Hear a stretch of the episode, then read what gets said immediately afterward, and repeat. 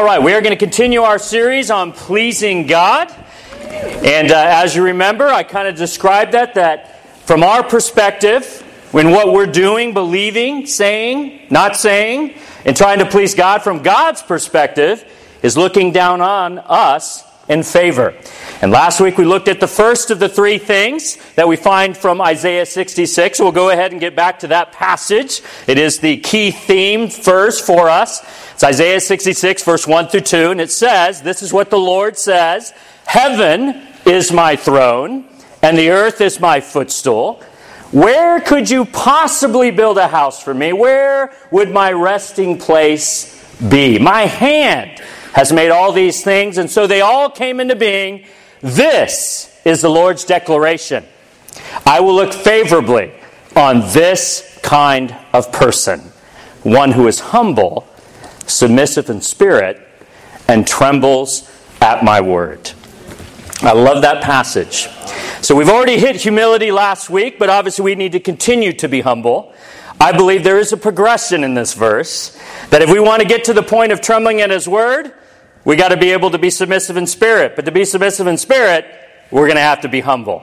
So as we're striving to be humble, we now hit the second theme to be submissive in spirit. And what, what does that mean? Well, if we looked at the Hebrew here translated submissive, you literally could translate this broken in spirit. Now You might think, how is that something God looks on in favor?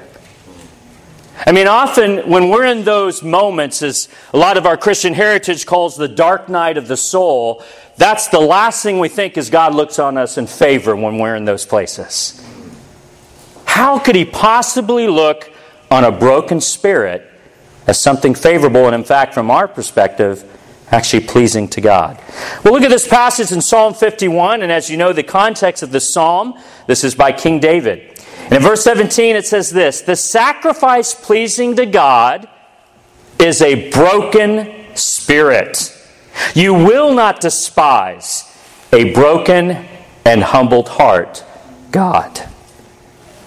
The background of this psalm is where King David writes very publicly, because we have it and we're reading it, his very big sins, where he had committed adultery with Bathsheba and he had committed murder by killing her husband. See, David sinned big, but he also repented even bigger.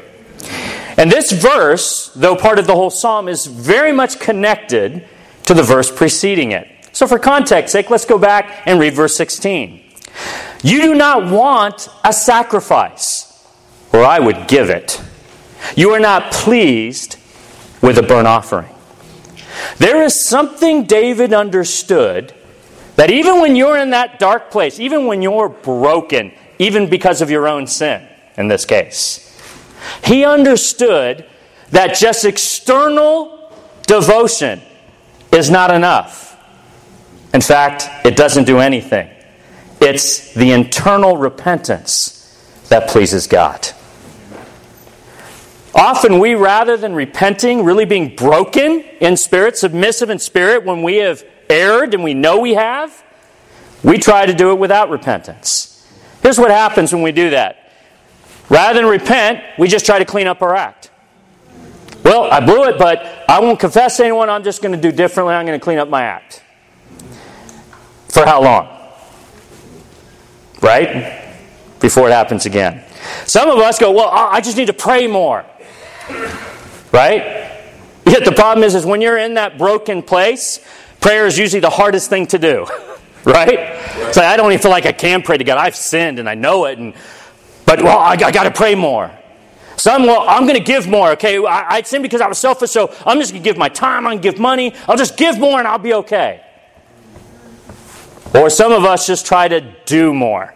I'm just going to do more spiritual activities, but never actually deal with the offense. Right.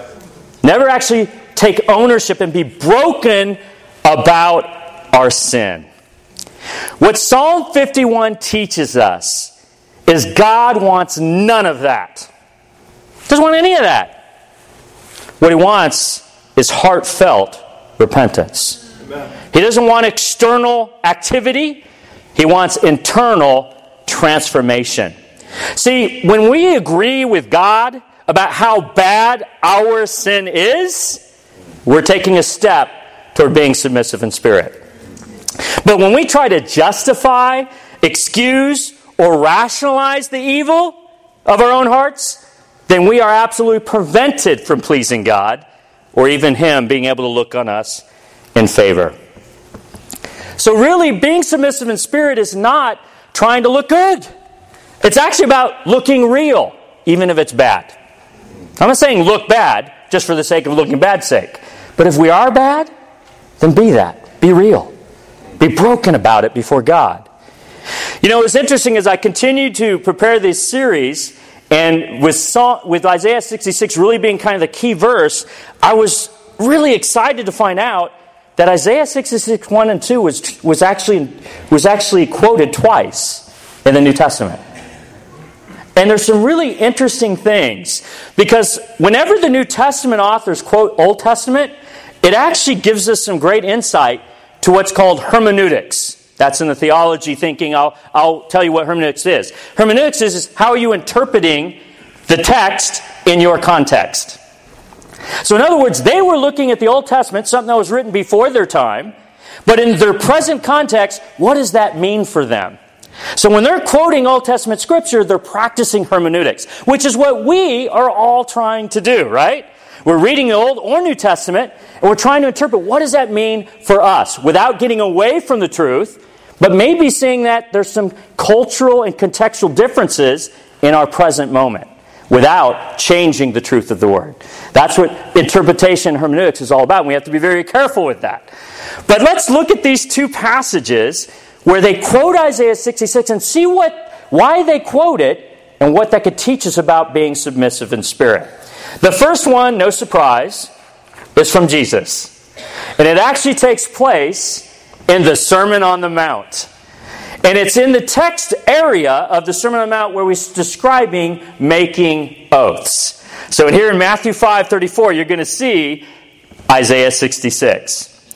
Verse 34 says, But I tell you, don't take an oath at all, either by heaven, because it's God's throne, Isaiah 66, verse 1, or by the earth, because it's its footstool, also Isaiah 66, verse 1, or by Jerusalem, because it's the city of the great king. So he's quoting Isaiah 66. Why? Because in many of the topics on the Sermon on the Mount, Jesus is addressing the importance of having the right heart, the inner, the internal, not just the external acts or the religious traditions of just the temple worship. So he's confronting it. It's like, I know you make oaths by the temple, by God in, the, in heaven who's the throne, earth that's his footstool, but you know what? Don't do that. What's more important and pleasing to God is a submissive spirit. And you go, well, how do I know that that's what Jesus is referring to? Because if you go to the very beginning of the Sermon on the Mount, you'll find verse 2 of Isaiah 66. Matthew 5, verse 3. Blessed are the poor in spirit, for the kingdom of heaven is theirs. When Jesus started the Sermon on the Mount, he was thinking about what does God look on in favor? And it's a broken spirit. It's a submissive spirit, or as he translates, poor in spirit. But what does that really mean, poor in spirit? And that, there's a great theological debate, and it can go all over the place. But in simplistic essence, to be poor in the spirit means being a beggar. Because you can be poor and not a beggar. Right? Because you may have something. You're poor compared to others. But a beggar, automatically knows they have nothing. A true beggar, I have nothing. I cannot survive without begging. So when he says, Blessed are the poor in spirit, he's saying, Blessed are those who realize without God they have nothing. That their entire existence, not just for their daily bread, but their very existence every day, they have to beg for God for. See, our problem in our society, and some of us may think we're poor, which compared to the world, we're not. We're rich. But even if you think you're poor, that's okay from your perspective. You still have something. Yeah. And I think that something interferes with us spiritually because we don't really beg God for our existence. We have our existence off our power, our possessions first. And then if something hits us that we can't take, now we beg God. So we beg, but we're not a beggar. I should have, even looking at my possessions, even looking at my riches, go, wake up in the morning and go, God, I need you today. I know I got money in the account. I know I can pay this bill. I know that you've blessed me with gifts and I have a job. But you know what? I can't breathe without you. If you were to remove your spirit from this earth, we all would perish. I beg for you, existence. Thank you for giving me another day. Right? Yes. That's what it would mean to be poor in spirit. That's crazy.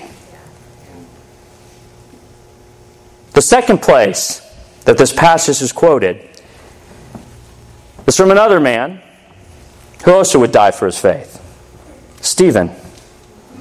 As you know, Stephen was one of the first martyrs of the church. And what happens in context is he's basically taken before the Sanhedrin, which is the religious entity and authority of that time at that moment. And he'd actually been accused of blasphemy, particularly toward the law and especially the temple. Because he was preaching what Jesus said I'm going to tear down this temple in three days and I will build it again. So I was referring to the inner kingdom of God and not an external. Because God looks at what's in the heart. And so they bring Stephen before him, and Stephen goes on with this amazing sermon. Man, Stephen knew his Bible because he went like from Genesis all the way up to Jesus. It's an amazing message. I won't read it today, but I will read where he quotes Isaiah 66. And what could it possibly tell us as he's looking back at that Isaiah and interpreting it in his context, what do it mean to be submissive in spirit? In Acts 7, verse 49, it says this Heaven is my throne, and the earth my footstool. What sort of house will you build for me, says the Lord, or will, what will be my resting place? Did not my hand make all these things? So he quotes it directly, and then look what he says to them the Sanhedrin, the religious establishment, the religious authority. You stiff necked people with uncircumcised hearts. You may be circumcised as Jews, but you have uncircumcised hearts and ears. You are always resisting the Holy Spirit. As your ancestors did, you do also. Wow. So he's basically saying to be submissive in spirit means you follow the Spirit's leading. You listen to what the Spirit is saying. And the Spirit was trying to tell the Jews the Messiah is here. But he's not a returning, conquering king. He is a Savior, a Messiah that has to die. And they didn't want to accept it, they resisted. It makes me ask myself, and you need to probably ask yourself is there anything in your life right now you're resisting the Spirit on? I could probably guess because I could see it in my own life. Maybe you're struggling with something and you, you ever get that feeling like, oh, I should be open about this? Why do you think you, you get this feeling to be open about it? Because the Spirit is saying, get open about it. And you feel it, don't you? Especially if you're in like a D group and the very thing you're struggling with, someone just gets open, you're like, oh, I thought I escaped this time. Are you resisting the Spirit? What about if there's a particular thing that your children have been saying to you, parents? Are you listening? I got discipled by my kid this week. I'll be honest. And I needed it. I'm not going to say who it was and what was said for the sake of protecting them, but let's just say I needed to repent. I needed to listen better. I needed to consider their needs and not just mine. If I want to be pleasing to God, if I want God to look me favor, I need to have that submissive spirit where I'm going to go, yeah, though I'm the authority, though I'm the dad, why can't I put myself in a place to submit to their needs? Right? Isn't that what God does?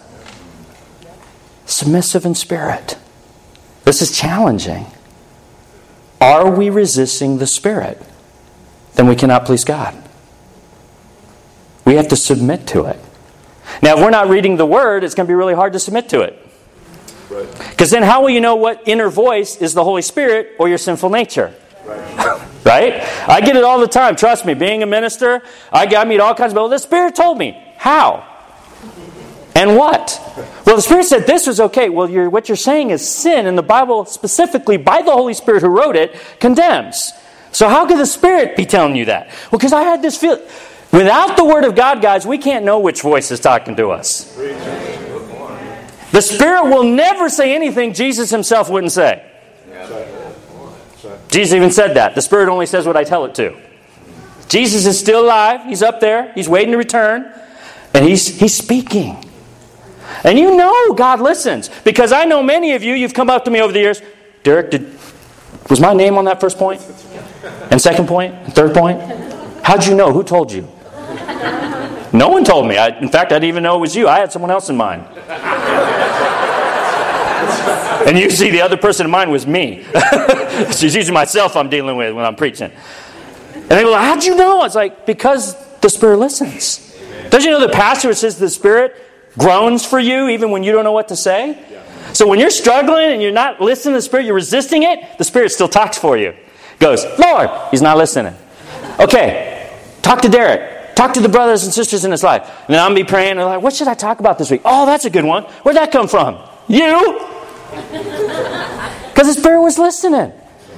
How much more incredible would our lives be if we all were submissive in spirit? Have you ever been out and you know, as a disciple of Jesus, we should be sharing our faith? Yeah. And you're about to leave and you just get that yeah. go back, go back, say something. Yeah. And don't you hate it when you don't? Just bugs you for like days, hopefully. But isn't it great when you actually do listen to it? And then it's like amazing, and you're like, oh man, why didn't I? Of course! Spirit knows what it's doing. Yes. But are we submitting to it? So we see from these two passages, guys, it's amazing. If we're not submissive in spirit, we can't please God. The Jews ultimately rejected Jesus. They think they were pleasing God by killing Jesus. But in the end, they weren't. Many of us, we come from religious backgrounds. We think, well, no, I'm, I'm doing what God wants. Are you sure? Or are you just following what you were taught? And are you sure that teaching is aligned with what Jesus said and not what Western Christianity has said? Because you need to submit to the Spirit, not to teaching from man. And unless you know what the Word says, you'll never know. And Satan would love to say, Yeah, you're submitting to the Spirit. Mine. He knows the Bible better than most of us. We got to know what the Scripture says. But see, that word submission, let's just be honest. When I go, submission, it's like Mufasa. Mufasa, ooh. Right? And I notice the women cringe more than the men. Whenever I go, submission, oh, here we go again. But what is submission? What, why is it such a negative word in our society today? You know, I have this great book that I had to read for one of my classes on spiritual disciplines, and one of the disciplines, believe it or not, is submission. Here's what it had to say The notion of giving up power conjures up images of becoming a doormat, a weak willed non entity, or a brainwashed cult follower. But this perception is miles away from the biblical model of submission. Godly submission is rooted in God's good and loving intentions for each one of us. Submission is not something God forces down our throats because forcing people to submit is oppression. Therefore, biblical submission does not trap a people in abusive relationships that rob them of their freedom. Submission is a way we allow God's kingdom agenda to shape our choices, relationships, and vocations. And it always works in conjunction with our personal freedom. See, the reality is, women, when you're asked to submit, do you realize you're being asked to be powerful? Because you can't submit because someone expects it or commands it. Submission can only come from the choice of the person submitting. The power is not in the one being submitted to, the power is in the one choosing to submit. So, women, when you're called to submit, you're called to be powerful. And here's the other thing you can't submit if you agree. Right. That's agreeing. Yeah. Right, right, right. To even begin to submit to your husband, you actually have to have a different opinion. Good point. My opinion is this, your opinion is this, but for sake of unity, for sake of reverence to the Lord, who I submit to ultimately, I'm going to give up my opinion, I'm going to surrender my power and submit to yours. So, any wives where your husband says you just need to submit, woman, and you need to not have your own opinion, then you say, I can't submit if I don't have my own opinion. I'm just giving you that power right now. Okay? But now let me talk to the men. Because before you even get to the passage in Ephesians 5, which I was referring to about women submit to their husbands, there's a little verse that starts all of it that says, submit to one another. That's talking to both men and women. So if I'm submitting to one another and the other happens to be my wife, I actually can submit to my wife. Now, the difference that Ephesians goes on to say, not in authority. I am considered the head, and that's not because I'm better, greater, or nothing. The one who's submissive has power. But that's just the way God organized the relationship. So, how do I submit to my wife? I submit to her need, which often the need is to be loved, and why God then commands husbands, love your wives. It's submission. Love is a form of submission, it's a denial of myself and what I want so that I can submit to the love needed by someone else. The command is to all of us to submit to one another. The Bible is actually full of entities that we need to submit to. So I think it's important to recognize them. Some of them you're not going to like in our present governmental situation. But the Bible says it, so we're going to, we're to go ahead and read it. First thing we got to submit to governing authorities. That includes our government, as much as some of you may not like that. It says in Romans 13:1, "Let everyone submit to the governing authority since there is no authority except from God." See, when we rebel against our authority, now remember, submitting to it doesn't mean we agree. We can have a different opinion. There's some things I have opinions the government should change. But you know what? I'm going to submit because I'm submitting to God. I'll buy my time, I will pray, I will live the way God wants me to live, and God will work it out somehow. Even if that means my death.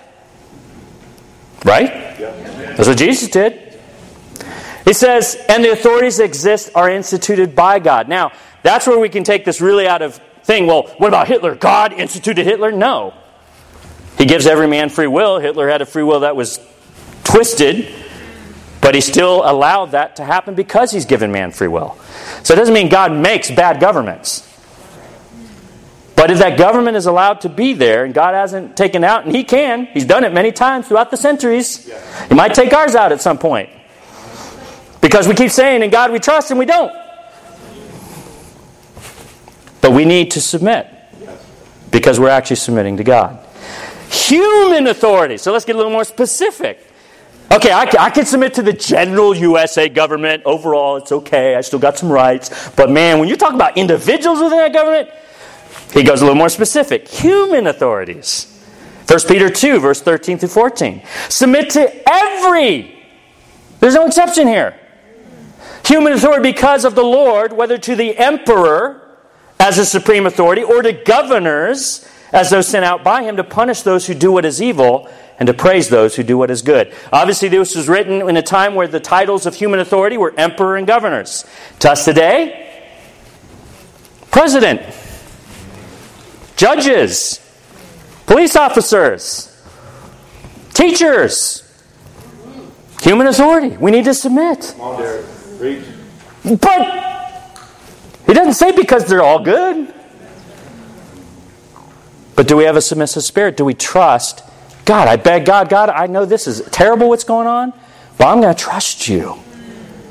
Think of how the Israelites, for 70 years in captivity in Babylonia, they held on. God, one day, one day they were restored.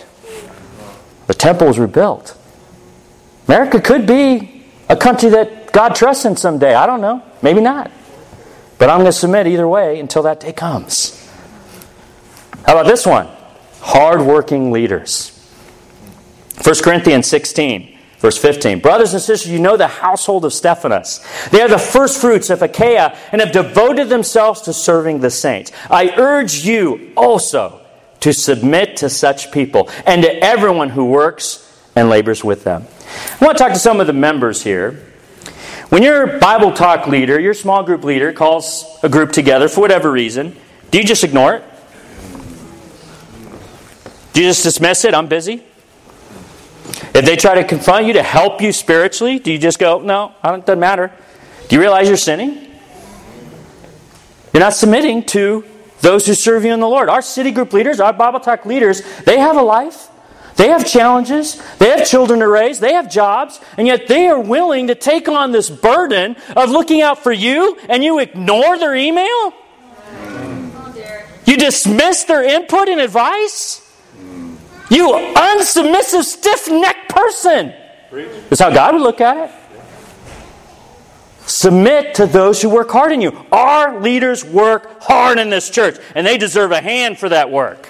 Yes, you clap for them. Leanne and I could not do it without them. But you got to ask are we submitting to them? To something that God put out there. I didn't say this, guys. I'm not saying it because I'm in the role as the evangelist. You need to submit. I'm not the one asking you, God is. Here's a very important one to submit to God. In case you were wondering if he'd be on the list. Yes, he's probably first on the list. He's also second on the list, third on the list, fourth. He's in all of them. We submit to any of these things because we submit to God. James 4 7. Therefore, submit to God. And look at how it kind of defines submission to God resist the devil. Part of our submitting is resisting. Because remember, a submissive spirit listens to the spirit, doesn't resist it. If you're listening to the devil, then you're resisting the spirit. Resist the devil, listen to the spirit, now you're submitting to God. That's what it's saying. That's important. And then the one that I think all of us, we've heard it, we know it, but it's the hardest one. One another. Ephesians 5:21, submitting to one another in the fear of Christ. Do you realize that this submission, this submissive spirit has nothing to do about roles and authority? It has to do with what we talked about last week, humility, knowing that we're all part of something bigger and that God can use anyone, anything to help us. We need to submit to one another. Men can learn from women, women can learn from men, old can learn from young, young can learn from old. It doesn't matter. We, we have to submit to one another. And really, what it means is if we don't know each other's needs, we can't do that. How do we submit to the needs? Because it's not a question of authority, it's a question of needs. What's in our hearts? If we're not close, if we're not tight, if we're not real, if we're not open, we can't even obey this passage. But like in our family, we're going to sin, we're sinners. But you know what? When it happens, I appreciate my wife going, honey, come over here. Tell them. Didn't want to tell me, but eventually did. And to, probably to their surprise, I listened. Amen. I've been trained well. And I tried to change it, and I changed it pretty quickly. And I need to continue to work on it because I want to be pleasing to God. I want God to look on me in favor. I want to be submissive in spirit. How about you? All right? So that talks about whom we need to, to, to be submissive to. But I think it's also important to know what does that look like? What does a person who has a submissive spirit look like? And the same author of the quote I said earlier, Calhoun, goes on to describe some very important attributes. So let's look at those quickly. This is someone who's submissive in spirit, seeking God's will, no matter where it leads and doing it.